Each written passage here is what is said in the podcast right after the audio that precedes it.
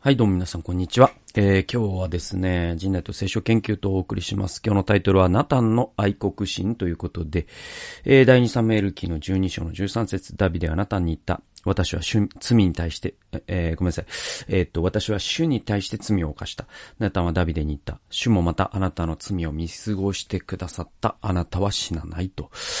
えー、まあ前回ね、あのー、聖書研究の回で、その、ナタン、という人物について僕は結構熱く語りましたよ。ね。僕はあの、旧約聖書で。すみません。うんと、旧約聖書でね。ああ、ちょっと今ね、鼻と喉のね、調子が悪いんでね。えー、っと、一番僕がね、尊敬する二人は誰か、ね、エレミアとかナタンであったりとか、っていうことを言いました。で、ナタンはなんで尊敬するかというと、やっぱりこう、預言者としての覚悟っていう意味で、本当にすごいなと思うんですよね。で、えっと、今回は、あそうですね。同じ箇所から、僕のちょっとね、あの、過去の すいません、ちょっと喉があれですね。えっ、ー、と、過去のデボーションからですね、ナタンの愛国心という、ちょっと違う切り口から、前回はこう、預言者としてのナダ、えっ、ー、と、ナタンだったんですけども、今回はこう、愛国者としてのナダ、ね、ナタンね、えー、ちょっと語っていきたいと思います。で、まあ、ちょ、あら、あらましのおさらいになるんですけれども、えっ、ー、と、ダビデが姦淫と殺人の罪を犯して、ナタンの妻、ああと、えっ、とね、えっ、と、ナタンじゃないわ。えっ、と、えっ、ー、と、すいません。えっ、ー、と、ウリアの妻ね。そう、ウリアの妻を、の、うんと、バテシェバを自分の妻にした後、預言者ナタンが王に進言をするわけですよ。で、まあね、この場面からナタンのね、覚悟と知恵と勇気とそして愛を僕は見るんですよ。で、ナタンがね、まあどれほどダビデに信頼していて、そしてダビデがいかに謙虚な人物だったとしても、一国の王である、えー、ダビデにその罪を告げて、そして直言するということがどれほどのリスクかっていうのは、リスクかっていうのは押して測れる。で、まあ前回も言ったように、もう現にダビデはこれを隠蔽するために、自分の罪を隠蔽するために人一人殺してるわけだから、えー、一人が二人になるって、なるなんて、ダビデにとっては別に、もうすでにやっちゃってるわけだから、ナタンもやっちゃえば、あ隠蔽できるって考えてもおかしくないわけですよ。で、だからもう、あの、ナタンはこの時もう死のリスクを犯してるんです。自分の命をもう本当に、なんていうか、あの、預けてるんですよ、神様に。もう死んだつもりで言ってるわけですよね。で、えー、彼は自分の命を天秤にかけて、ダビデに進言することに決めました。ね。で、前日はまあ寝られなかったでしょう。ね、そんなこと聖書に書いてないけど、でもおそらく狙われなかったでしょう。で、えー、当時は先制君主制であって民主主義はまだ発明されてないわけなので、まあ、日本の総理大臣とかアメリカの大統領への、の、ね、側近の直言ですよ。ね、えー、これとは違うんですよ。ね、日本の、まあ、菅総理に、ね、総理、あ、間違ってますよ。これは、あまあ、命は守られる。まあ、今の菅総理のね、手法を考えたら、彼はその自分に反対する人の首を切ることで今まで出世してきた人だから、まあ、普通に社会的な立場はなくなるかもしれないけど、直言しても命はえー、失われない。で、まあ、トランプ大統領もね、やっぱ自分に反対する人どんどん首を切ってたから、もうそれは you are fired と言わ言われてですね、自分の椅子はなくなるかもしれないけど、命まではなくならない。えー、だけど当時は、もう命がなくなるっていう世界だったんでね。で、まあだから現代の世界だったら、ロシアのプーチン大統領とか、北朝鮮のね、総書記に、えー、側近があなたは間違ったことをしたっていう風に言うようなものですよ。本当に自分のこう政治的生命どころか、本当にもう生命、生物学的生命が失われるかもしれないわけです。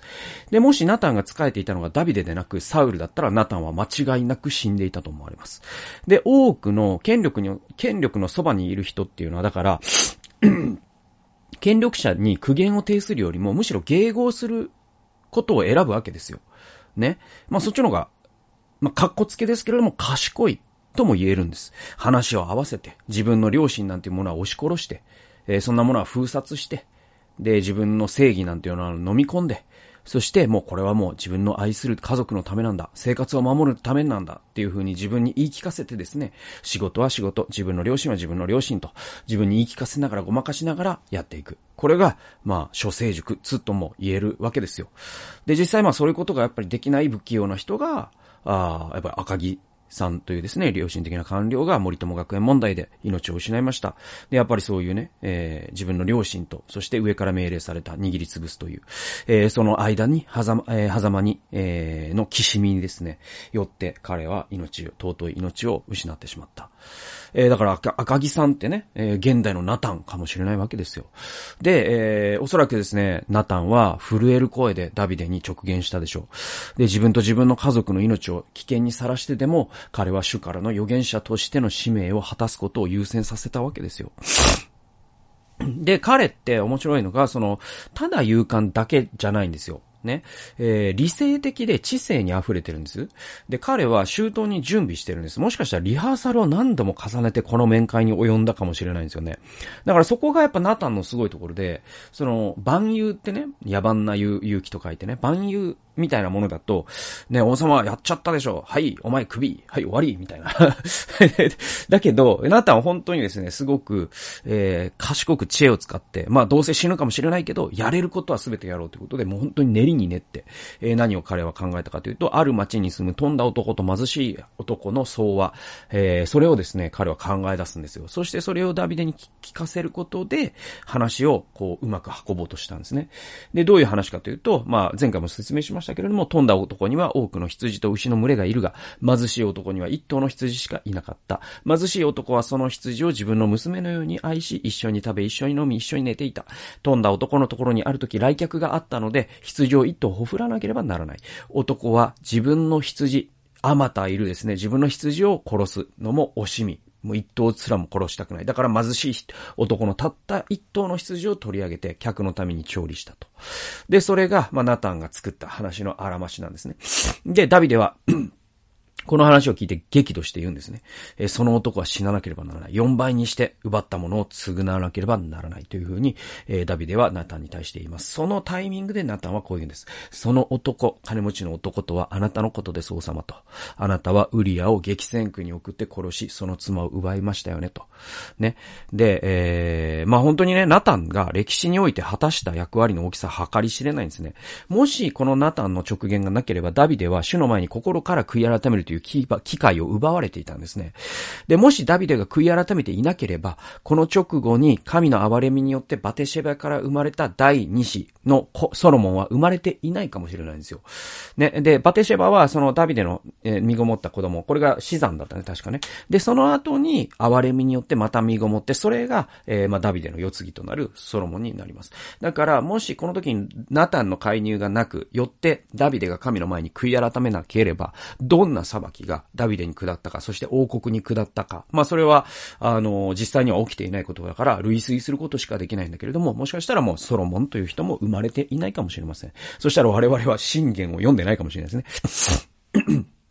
で、まあ、いろんなことが言えるんですけども、とにかくこのナタンの介入というのは大きく歴史を変えたんです。歴史を救ったと言ってもいいでしょうね。で、えっと、ソロモンっていうのはまあ、キリストの系図にいますので、さらに言えばね。で、ナタンはイエスの誕生へと歴史のバトンが繋がれた最も危険な白氷、薄い氷をダビデと共に渡ったわけですよ。本当にこのダビデがそのバテシェバと罪を犯して神様の怒りを買った、この瞬間というのが、本当にこの歴史のね、イエスの系図ということを繋ぐ上でも、白氷、薄い氷だったんです。でもナタンがいてくれたことで、それが、ね、えー、間一髪のところで、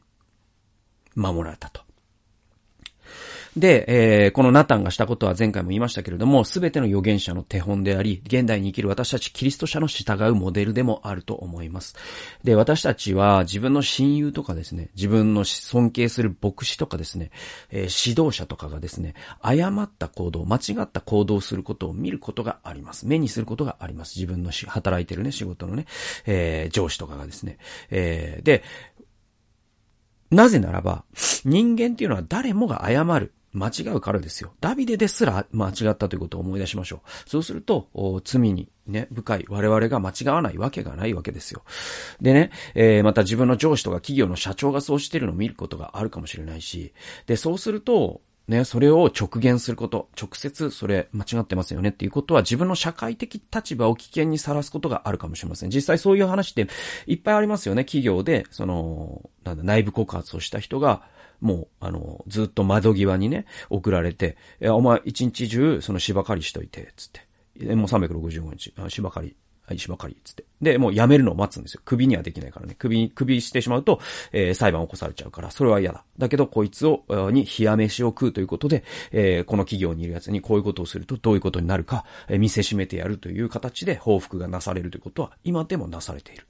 で、そういう中で、えー、我々が本当に上の人に、はっきりと間違っていることを間違っているという。正しいことを正しいという。で、これってなかなか実は言うほど簡単なことではない。そして自分の社会的な生命というかね、その立場とか、そういったものすらも危険にさらすことになるわけですよ。でも、ナタンはそれをした。僕らのモデルはやっぱり僕、ナタンだと思いますよ。自分の保身のために正義を犠牲にする。そんなことは聖書は一言も進めてませんからね。はい。で、えー、しかし、えー、ですね、えっ、と、だからその、もう、社会的立場がね、脅かされるにもかかわらず、主にある勇気と主にある知性のすべてを動員して、ナタンがしたように主の言葉を彼らに告げるとき、私たちは本当に彼らを愛したことになるんですよ。実はですね、僕ずっと言ってるけど、その迎合することって、その上司を愛してることにもならないし、家族を愛してることにすらならないと僕は考えます。家族を守るために、えー、ね、その、この、なんていうかな、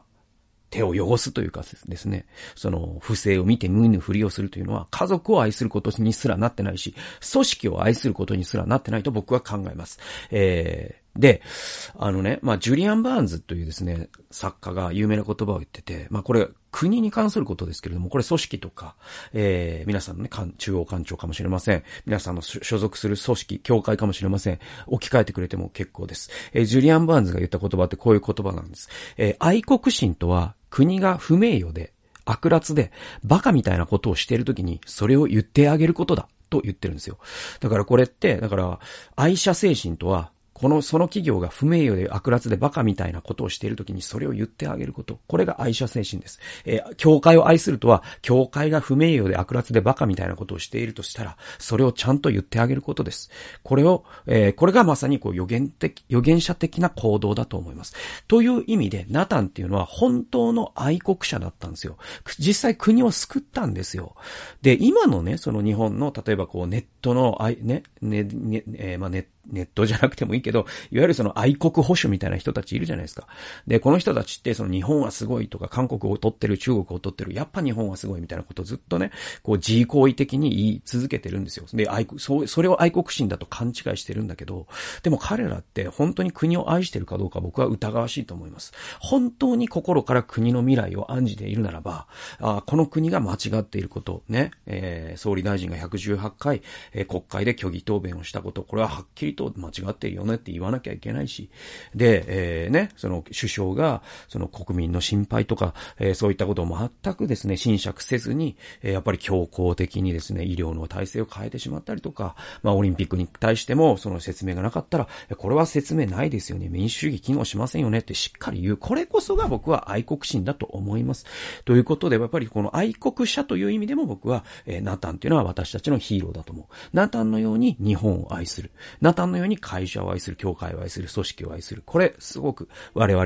えー、学ぶべきことだと思います。だから、ナタンから我々が学ぶのは実は愛なんですよね。そう思ってない人多いかもしれませんけれども、